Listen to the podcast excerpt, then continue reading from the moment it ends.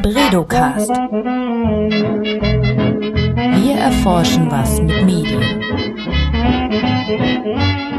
Herzlich willkommen beim Bredocast. Das ist der Podcast aus dem Leibniz-Institut für Medienforschung in Hamburg. Mein Name ist Johanna Seebauer und ich spreche in diesem Format einmal im Monat mit Medienforscherinnen und Medienforschern über ihre Arbeit.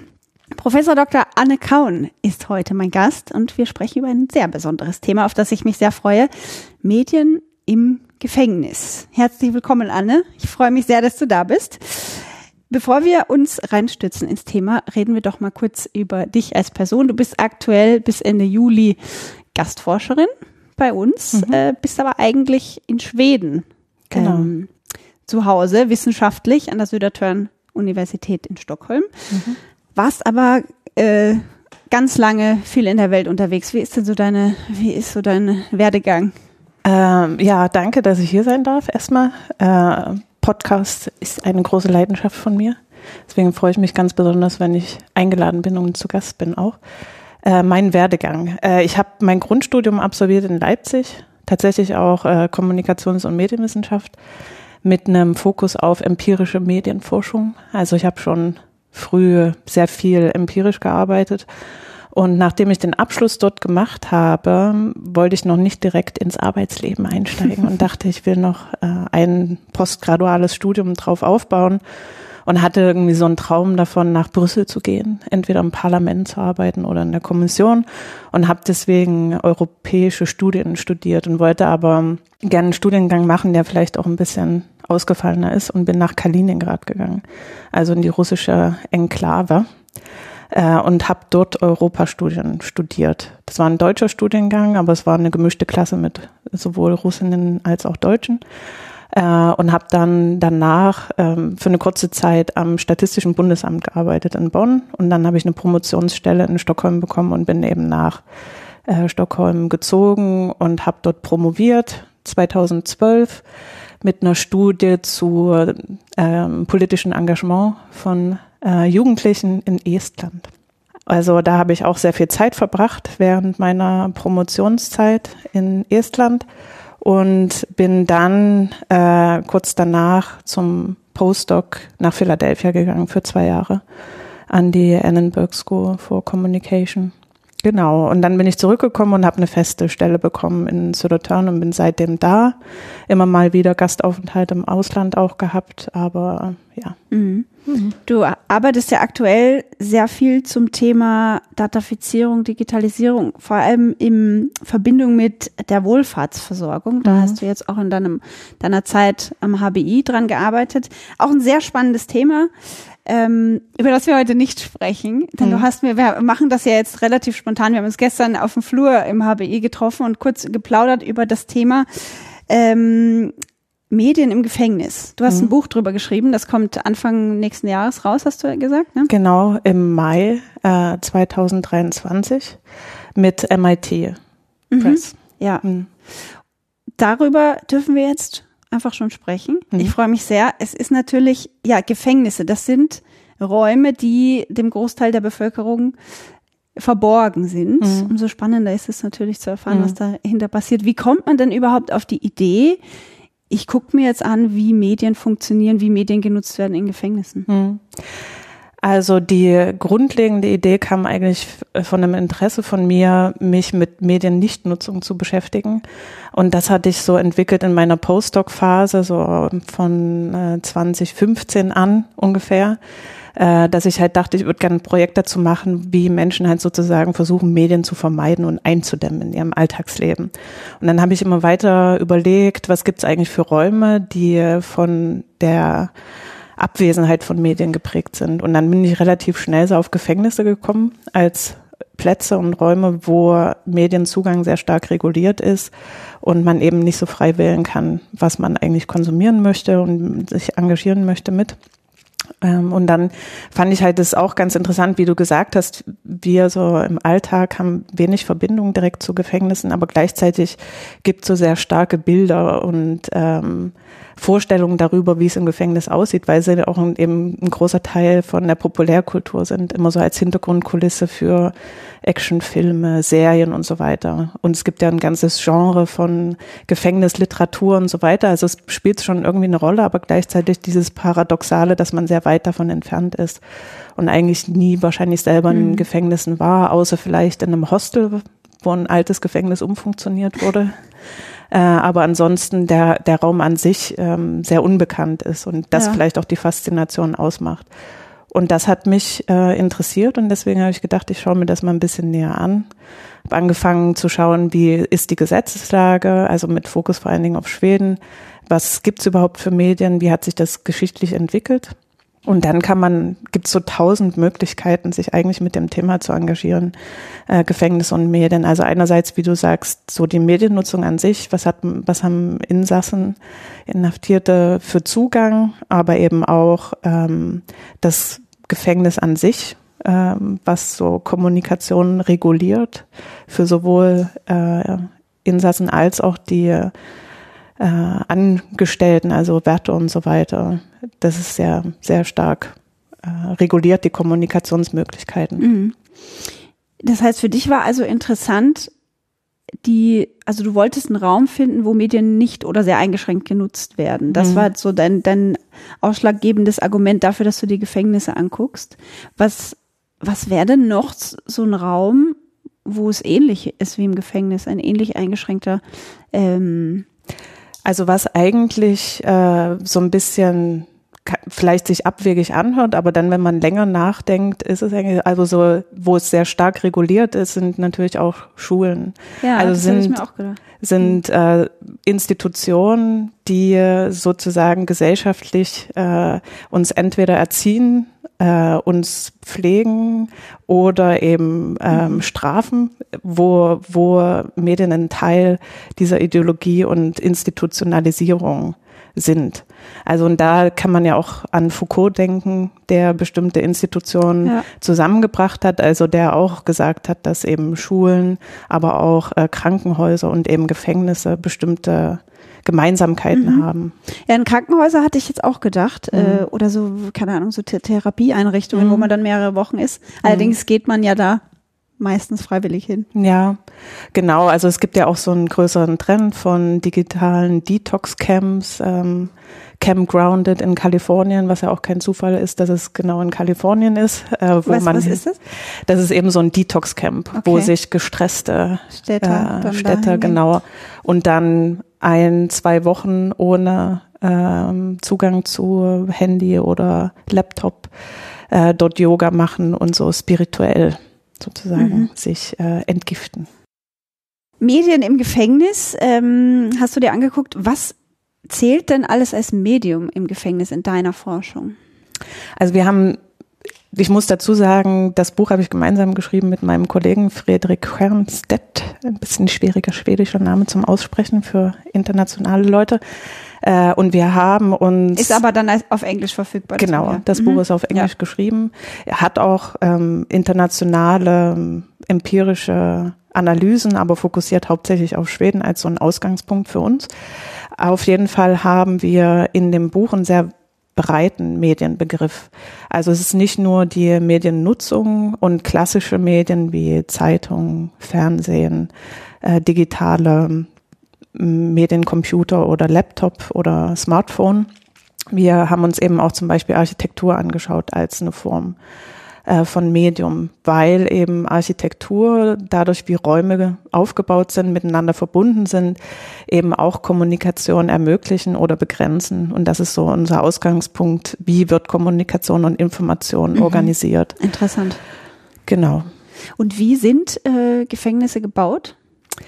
Äh, das ist ja ein ganz großes und eigenes Feld, Gefängnisarchitektur. Mhm. Ähm, und wenn man sich die ersten modernen Gefängnisse Anfang, also Ende des äh, 19. Jahrhunderts anschaut, wo eben sozusagen die Idee, äh, Strafe wird nicht durch ähm, körperliche Arbeit, Arbeit oder Schläge oder was auch immer ähm, umgesetzt, sondern dass äh, das äh, Individuum sozusagen in sich gehen soll und über die Taten nachdenken soll und so eine Verbesserung, Rehabilitierung erreichen soll. Und das wurde eben auch in diesen architektonischen Gebäuden umgesetzt auf diese Art und Weise. Und ein wichtiger Teil von dem Strafsystem oder der Idee der ersten modernen Gefängnisse war, dass eben die Rehabilitierung stattfindet durch ähm, komplette Isolierung, also dass man nicht abgelenkt ist, dass man aus seinem kompletten Kontext rauskommt und eben auch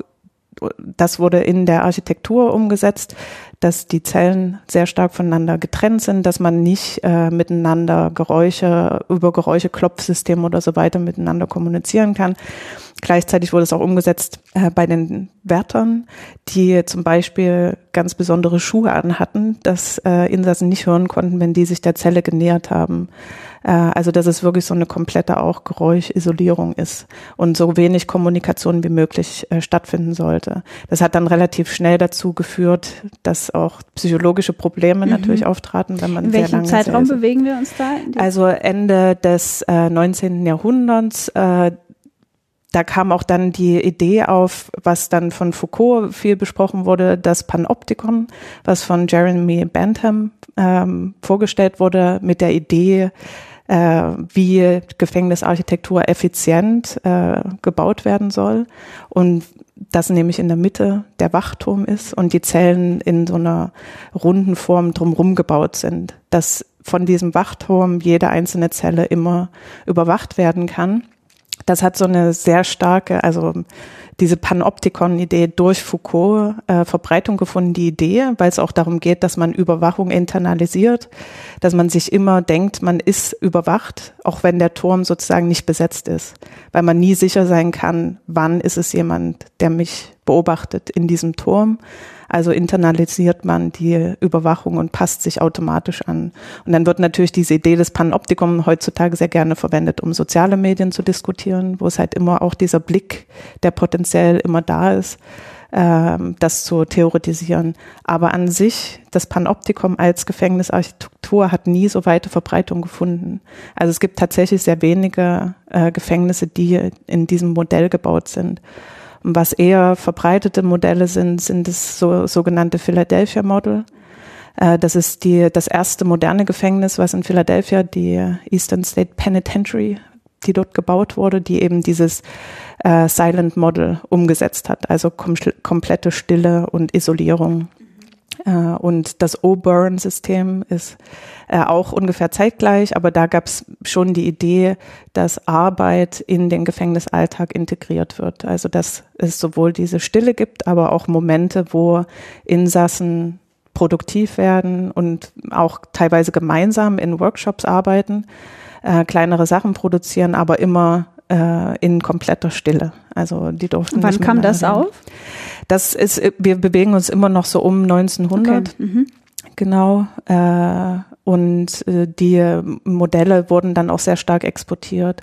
Also sind europäische ähm, Kriminologen oder äh, aus dem Justizsystem in die USA gefahren und haben sich diese Modelle angeschaut und dann das weiter importiert, auch in weltweit, die, das äh, Philadelphia Auburn-System.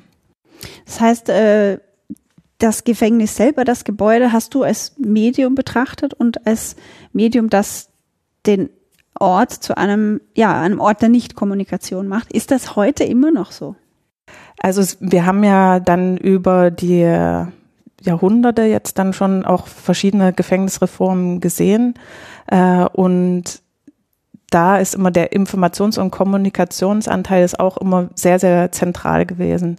Äh, und das hat sich sehr stark verändert. Also äh, in 1930, äh, 1940 in Schweden, aber auch in anderen äh, Ländern international ist dann die Idee mehr aufgekommen, okay, wir müssen auf Rehabilitierung noch mehr fokussieren.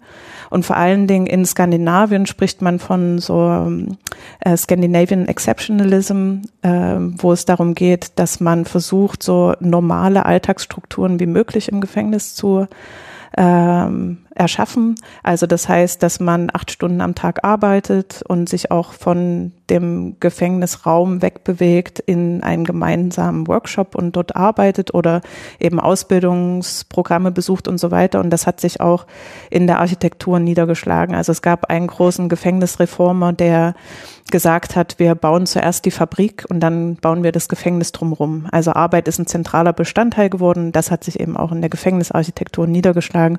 Und da sind die ersten großen Industriegefängnisse entstanden.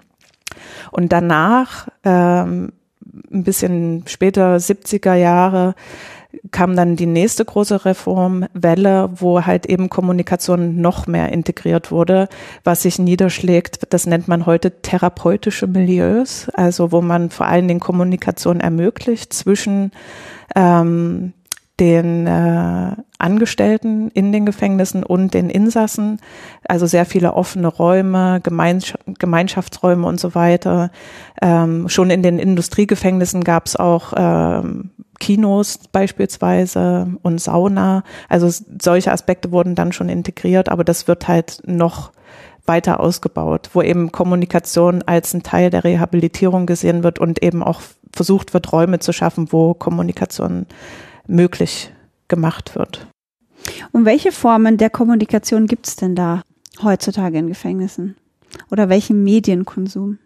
Ähm, also es ist immer noch eine große Diskussion im, äh, in Schweden, inwieweit digitale Medien zugelassen werden sollen äh, oder eben nicht. Äh, in den USA ist man da schon äh, weiter. Also da gibt es sehr viel Zugang zu Tablets äh, und auch so Computerstationen, was natürlich aber andere Folgen hat, dass nämlich ähm, Videokonferenz-Calls in einigen Teilstaaten komplett die Besuchszeiten ersetzt haben. Ah. Weil das natürlich effizienter ist ja. für die Gefängnisleitung. Ähm, jeder Besuch bedarf größere Infrastruktur und Angestellten, die die Besuchenden betreuen und so weiter und diese Besuchsräume, äh, was natürlich auch große äh, Folgen hat. Also zum Beispiel gibt es Forschung dazu, kleinere Kinder, die Interaktion über Screens ist natürlich eine andere, als wenn man physisch im gleichen Raum ist. Auch wenn man sich nicht anfassen darf, so ist es trotzdem, hat man andere Cues, die man lesen kann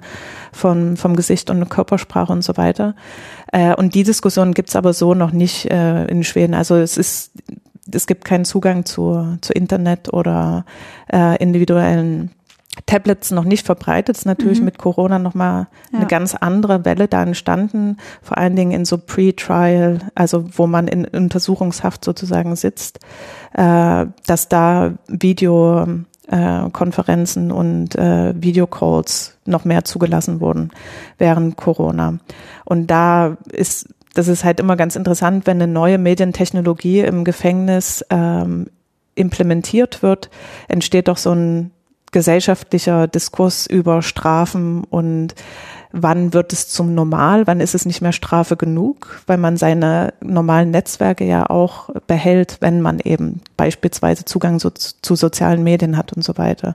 Aber genauso eine Diskussion gab es auch, als ähm, äh, Fernsehen eingeführt wurde in den Zellen. Also dass es nicht nur Fernsehen im Gemeinschaftsraum gab, sondern für jeden Einzelnen, dass es auch so die Idee gab, dann ist es nicht mehr Strafe genug. Dann kann man ja Fernsehen schauen und sich da amüsieren und es ist eigentlich nicht so strafend, wie es sein sollte. So dass es auch ganz interessant, das über die Zeit hinweg zu sehen. Äh, ansonsten ist es, was wir halt häufig von Insassen gehört haben, ist es schwierig, wenn sie zum Beispiel eine universitäre Ausbildung machen, was sie ja können im Gefängnis, weil es sehr begrenzt ist mit Zugang zu äh, stationären Computern beispielsweise und dann häufig nur mit Whitelists, also mit vorausgesuchten Internetseiten, äh, sie dann Zugang haben und wenn sie Recherche machen sollen, ist das oft schwierig oder bestimmte E-Books sind schwierig, da Zugang zu bekommen. Ja, Du hast dir Schweden und die USA angeschaut oder andere Länder auch noch? Wir haben uns auch andere Beispiele angeschaut, vor allen Dingen was so smart, äh, smarte Techno Technologie anbelangt. Vor allen Dingen Asien ist da sehr weit im Vormarsch, die halt beispielsweise in Hongkong Programme haben, wo sie Gefängnisse ohne Wärter wollen, wo halt all, alle Überwachung eigentlich voll automatisiert ist mit AI-gesteuerten äh, Kameraüberwachung, wo versucht wird, Hotspots äh, vorherzusagen, wo aber auch Insassen mit Fitbits zum Beispiel ausgestattet werden, um so Körperfunktionen ähm, zu überwachen und zu sehen, ob eine Person sehr nervös ist zum Beispiel, ob äh, ein Streit oder irgendwas bevorsteht oder Selbstmordversuche und solche Sachen. Und aber nicht komplett natürlich Personal im Gefängnis abzuschaffen, sondern immer mit dem Argument, was wir auch von anderen Bereichen kennen, dass die Technologie die Überwachung übernimmt und dann das Personal tatsächlich auf Rehabilitierung und Therapie fokussiert. Ähm, was aber natürlich so ein bisschen ein vorgeschobenes Argument ist, inwieweit das dann tatsächlich umgesetzt wird, weil es eher ja um Effizienz, Kosten sparen und so weiter geht und Personal einzusparen und nicht mehr Personal einzusetzen. Eigentlich. Das heißt, die, die Unterschiede zwischen den einzelnen Ländern sind schon sehr groß teilweise. Ja, es sind ja natürlich auch verschiedene juristische Systeme. Also ähm, wie ist Strafe überhaupt organisiert? Es unterscheidet sich sehr, sehr stark. Aber es gibt natürlich trotzdem immer so einen roten Faden, weil viele Firmen, die diese Technologien, Überwachungstechnologien, aber auch Ausbildungsplattformen äh, und so weiter in Gefängnissen zur Verfügung stellen, sind sehr häufig internationale Großkonzerne. Und die müssen sich natürlich immer anpassen an die einzelnen nationalen Gegebenheiten, aber machen trotzdem so ein globales System von, was wir Gefängnismedien nennen, aus, ein Teil davon. Ja. Ich habe äh, gestern gelesen, dass in Berlin äh, jetzt äh, der eingeschränkte Internetzugang in Gefängnissen erlaubt werden soll. Ich glaube, jetzt vielleicht ist es jetzt schon der Fall oder sie wollen es jetzt gerade umsetzen. Ich weiß nicht, ob du das da mhm. davon auch gehört hast, aber das ähm, das bedeutet, dass die Insassen ja Zugang zum, zu Internet haben, aber natürlich nicht zu zum Beispiel sozialen Medien mhm. und so weiter. Mhm. Ähm, fand ich aber spannend, was du vorher gesagt hast, dass dass das natürlich auch immer in der Gesellschaft eine Debatte darüber auslöst, was eigentlich Strafe ist und wann ist, wann ist Strafe genug und genau. Aber das ist, das spiegelt eigentlich auch so allgemeine äh, Moral Media Panics wieder, die ja entstehen, wenn ähm, neue Medientechnologien so ein bisschen domestiziert werden und einen größeren Teil in unserem Alltag einnehmen, ähm, kennt man das ja auch. Also es gab Diskussionen, dass zu viel Fernsehen geschaut wird und verschiedene zivilgesellschaftliche Organisationen, die versucht haben, das einzudämmen oder dass man halt einen fernsehfreien Tag hat pro Woche und das versucht haben, also gesellschaftlich die Idee zu verbreiten, das einzugrenzen. Und dann kennen wir natürlich die Bewegung auch von sozialen Netzwerken, dass ähm, die Idee, das soll reguliert werden, Screen Time, die ganze Diskussion dass Kinder zu viel äh, digitale Medien konsumieren, zu viel Spiele spielen, Gaming und so weiter. Und eigentlich, äh, das ist auch der Grund, warum wir uns Gefängnisse angeschaut haben. Diese ganzen gesellschaftlichen Diskurse, die so in der breiten Öffentlichkeit geführt werden, die werden irgendwie so kristallisieren sich sehr stark raus im Gefängniskontext. Also die werden da so zur Spitze getrieben, aber spiegeln eigentlich so breitere mhm. äh, Diskussionen wider, was halt eben auch so eine Motivation war, sich den Kontext anzuschauen überhaupt erst. Um nochmal zu der Diskussion zurückzukommen mit Internet und ähm, den Zugang zu erlauben, was ganz interessant ist und so ein besonderes Case ist eigentlich Finnland, wo, wo sozusagen die digitale Rechte auch für Gefängnisinsassen festgeschrieben sind im Gesetz. Also sie, das ist deren Recht, Zugang zu digitalen Medien zu haben. Und da sind jetzt auch, wurde dieses Jahr im Februar, glaube ich, das erste Smart Prison eröffnet, ähm, wo also äh, in der Zelle zum Beispiel ein Tablet äh, automatisch integriert ist, äh, über das äh, einerseits Radio gehört werden kann, Fernsehen geschaut werden kann und so weiter oder auch ins Internet mit Blocking von bestimmten Seiten natürlich, ist nicht frei alles zugänglich, aber wo auch ein Teil davon ist, dass äh, die Insassen eine Ausbildung bekommen in ähm, Artificial Intelligence, in künstlicher Intelligenz. Was bedeutet das? Was bedeutet Machine Learning? Da gibt es so ein größeres Trainingsprogramm und das durchlaufen halt eben Gefängnisinsassen auch. Also es ist so ein Versuch, so ein holistischer Approach zu digitalen, digitalen Medien da zu etablieren. Aber dass es halt auch so ein Recht ist, ein digitales Recht ähm, gibt für Gefängnisinsassen, ist was Besonderes. Das ist äh, nicht in allen Ländern so. Mhm. Und was noch interessant ist in dem Zusammenhang, äh, dass dieses Smarter Prison, was in Finnland eröffnet wurde, ist ein Gefängnis für Frauen. Und was wir festgestellt haben, wenn so Pilotprojekte gemacht werden, wo bestimmte neue Technologien, neue Arbeitsweisen, neue Räume äh, getestet werden in einem bestimmten, in einem bestimmten Zeitraum, ist das häufig in Frauengefängnissen. Okay, gibt es einen Grund dafür? Es gibt wahrscheinlich mehrere Gründe, aber ein Grund, der den finnische Kollegen, die sich das angeschaut haben, Mina Ruckenstein und, und Kollegen, die haben äh, die Prison and Probation Services in Finnland interviewt und die haben halt gesagt, Frauen, die kümmern sich um Technologien, die machen die nicht kaputt. Also wenn man denen so einen Apparat gibt, dann passen die auf und sind, ja, kümmern sich eben darum. Mhm. Und mit Männern gibt es da immer Probleme, die versuchen, die, die Apparate zu manipulieren oder umzufunktionieren und äh, funktioniert halt einfach besser mit mhm. Frauen. Die Mediennutzung im Gefängnis, ist die ähm, hauptsächlich dazu da, um sich Dinge anzueignen oder zur Unterhaltung oder zur Kommunikation? Mhm. Was würdest du sagen? Also es gibt was man noch dazu sagen muss, ist es sehr schwierig, äh, Studien in Gefängnissen zu machen. Also das, deine Frage jetzt würde ja eigentlich bedeuten, dass man so eine Publikumsstudie mhm. macht, ähm, was, was für Medieninhalte werden konsumiert, wie sind die Motiv Motivationen dazu und so weiter. Aber es gibt einige Studien, die das gemacht haben, aber es ist natürlich immer sehr schwierig, Zugang zu bekommen. Und für uns war das auch so dass wir mehrere Anträge gestellt haben an die schwedischen Prison and Probation Services, eben Fokusgruppeninterviews zu machen oder individuelle Interviews. Und wir haben halt nie Zugang bekommen.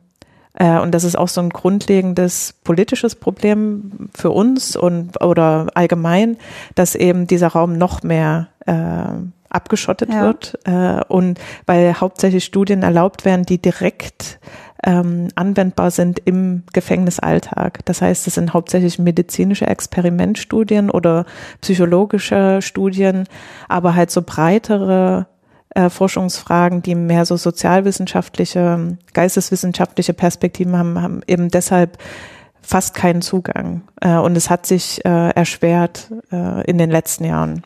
Aber zurück zu, zu deiner Frage. Ähm, da gibt's natürlich verschiedene Motivationen und ähm, äh, warum bestimmte Medieninhalte, bestimmte äh, Plattformen oder Technologien, Bücher im Vergleich zu vielleicht ähm, Hörspielen oder Radioproduktionen und so weiter äh, konsumiert werden oder, oder Fernsehen. Aber es gab immer schon Diskussionen darüber, dass es auch so eine beruhigende Funktion hat. Also vor allen Dingen Fernsehen. Deswegen wurden äh, In-Cell Television irgendwann eingeführt, weil man festgestellt hat, viel Aggression in den Gemeinschaftsräumen äh, entsteht, wenn man über das Fernsehprogramm streitet.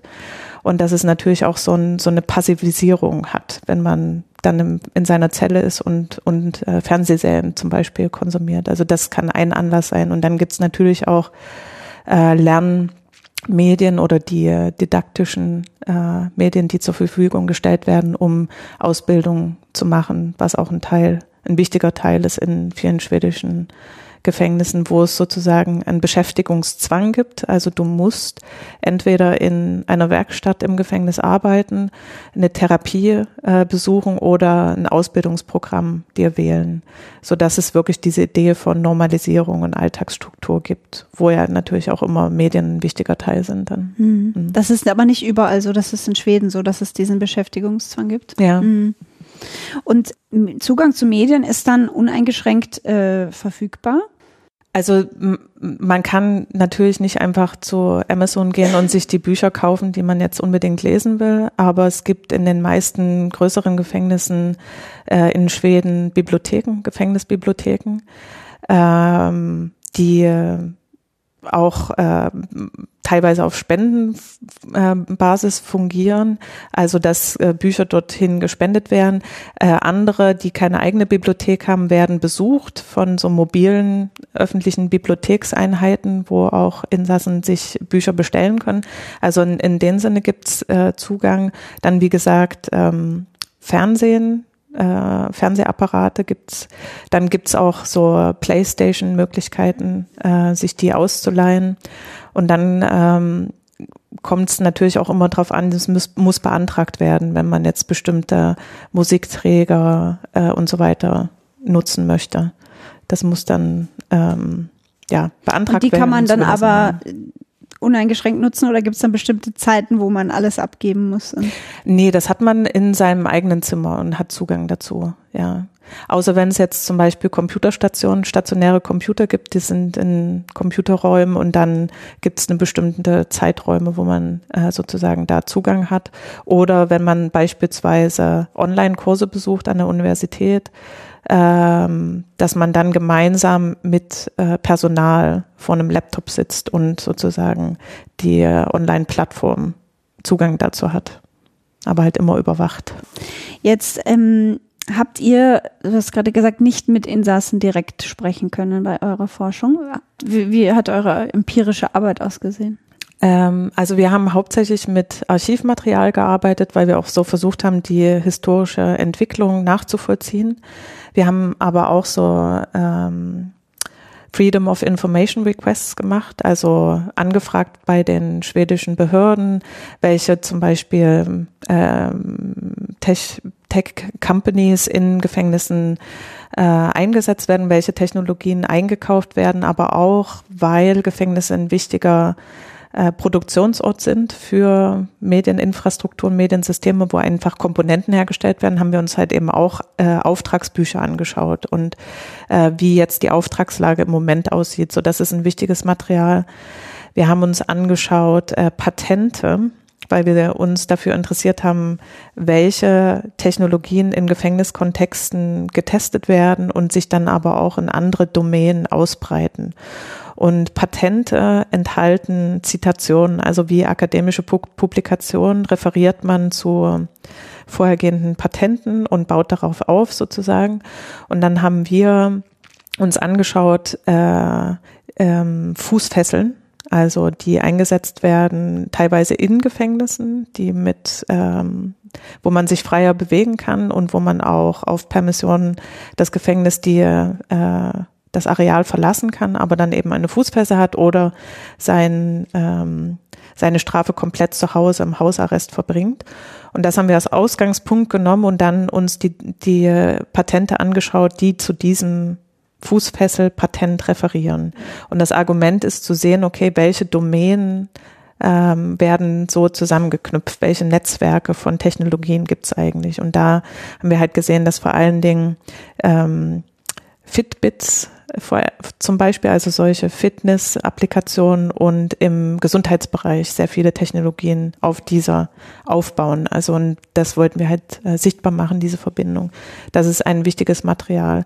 Aber wenn es zu der Perspektive von den Insassen selbst kommt, wir konnten leider keine äh, Interviews direkt selbst durchführen, aber wir haben Zugang zu Interviewmaterial, was eine äh, Behörde in Schweden durchgeführt hat, um einen Report zu schreiben über die Arbeitsbedingungen in Gefängnissen.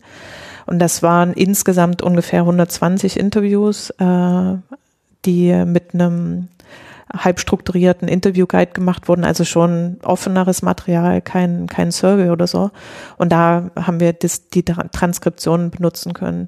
Und wir haben uns außerdem äh, Gefängniszeitungen angeschaut. Also das hat auch eine relativ lange Geschichte in Schweden, äh, dass Gefängnisinsassen selber Zeitungen produziert haben, die dann innerhalb der, des eigenen Gefängnisses vor allen Dingen distribuiert wurden, aber auch teilweise außerhalb des Gefängnisses gelesen wurden von der Allgemeinheit.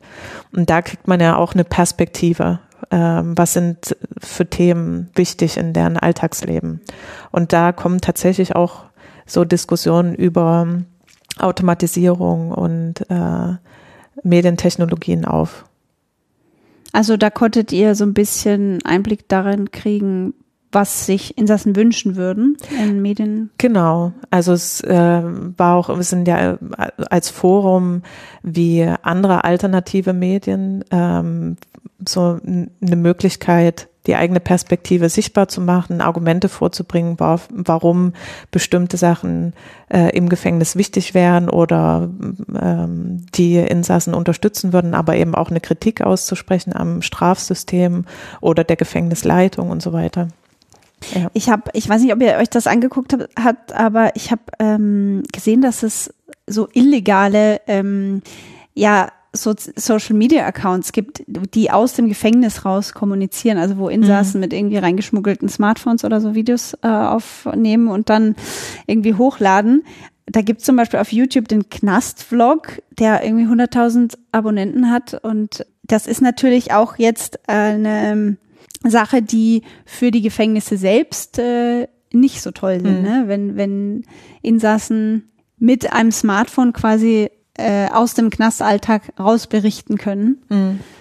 Das ist wahrscheinlich in der Gefängniszeitung, hat man da natürlich, kann man zensieren. Ja, genau. Und die, die ersten Gefängniszeitungen waren auch äh, auf Initiative auf, äh, von der Gefängnisleitung an sich. Und teilweise haben die selber Beiträge geschrieben. Also es war so in Kollaboration zwischen Insassen und der Gefängnisleitung. Äh, die andere Geschichte mit ähm, Contraband, äh, soziale äh, oder Smartphones reinzuschmuggeln, das war auch immer eine, eine große Frage. Also ob es nun äh, Tonträger sind, die, die reingeschmuggelt werden oder eben äh, Telefone, Mobiltelefone. Aber es ist natürlich auch ein Zeichen davon, dass Kommunikation so eine grundlegende, so ein grundlegendes Bedürfnis ja. ist, ähm, dass eben extra Bestrafung oder was auch immer in Kauf genommen wird, um an diese Kommunikationstechnologien zu kommen. Es gibt auch tatsächlich eine Dokumentation von einem Insassen in den USA, der immer wieder Kameras eingeschmuggelt hat und gefilmt hat, so den Gefängnisalltag. Und es ist äh, super schockierend, weil es auch, ich glaube, er war am Anfang inhaftiert in einem äh, Gefängnis, was sozusagen ein öffentliches war, was von, von dem Staat äh, ähm, betrieben wurde. Und in den USA gibt es auch private Gefängnisse, private Betreiber und der Unterschied war extrem. In äh, sind so viele Sachen passiert und es war einfach kein Personal vor Ort. Die wurden komplett sich selbst überlassen. Es kam halt zu äh, Kämpfen und äh, Messerstechereien und so weiter, aber eben auch Drogen, die hergestellt wurden von, von Insassen und es war einfach kein Personal da. Äh, und dieses sich selbst überlassen sein, wie er das halt sichtbar gemacht hat durch seine Filme, war schon sehr schockierend und hat halt nochmal so eine Diskussion auch äh, losgetreten, ähm, breiter und macht halt auch sichtbar, wie wichtig das eigentlich ist, die Perspektive ähm, ja, sichtbar zu machen von, von Insassen selbst. Auch so das Gefühl zu haben, man hat noch eine Verbindung nach außen und kann da kommunizieren. Genau. Und gleichzeitig gibt's halt diesen pop populärkulturellen Voyeurismus, ja. also von ja. Reality-Shows, auch wieder in den USA, vor allen Dingen in Jugendgefängnissen. Äh, und ich meine, da gibt's Forschung dazu, die, die zu Reality-Shows gezeigt hat, eben, dass äh, Teilnehmerinnen ihr Verhalten anpassen, um eben in der Show zu bleiben, bestimmten Charakter performen, auch äh, immer extremer werden, um eben eine Story und eine Punchline zu bieten und das dann im Gefängniskontext genauso zu machen. Wie heißt diese Serie? Ähm, also es gab mehrere. Ich komme jetzt da nicht drauf, aber es gibt auch äh, Medienwissenschaftlerinnen, die dazu, dazu geschrieben haben. Laurie Olette hat einen Artikel dazu geschrieben, wo sozusagen die, ähm, die Entertainment-Kultur und äh, die ähm, Culture of Incarceration sich so annähern ja. und bestimmte Prinzipien des Entertainments so in, in die Gefängnis, in den Gefängniskontext mit äh, importiert werden und sich eben in Insassen halt anpassen, um, um zu verbleiben in der Show. Und vor allen Dingen ist es natürlich problematisch, wenn es äh, in einem Jugendgefängnis ist, wo teilweise eben, wie gesagt, Minderjährige auch und, und extrem äh, ausgesetzte Gruppen äh, dort sind. Ja, das ist bitter. Mhm. Also wenn man das so sieht, dann könnte man auch sagen, dass das Verbot von sozialen Medien beispielsweise nicht nur einer Strafe dient, sondern auch in gewisser Weise ein Schutz der Insassen, weil die sonst einen Charakter performen könnten auf sozialen Medien, mhm. der dann große Reichweite und Beliebtheit erlangt. Mhm.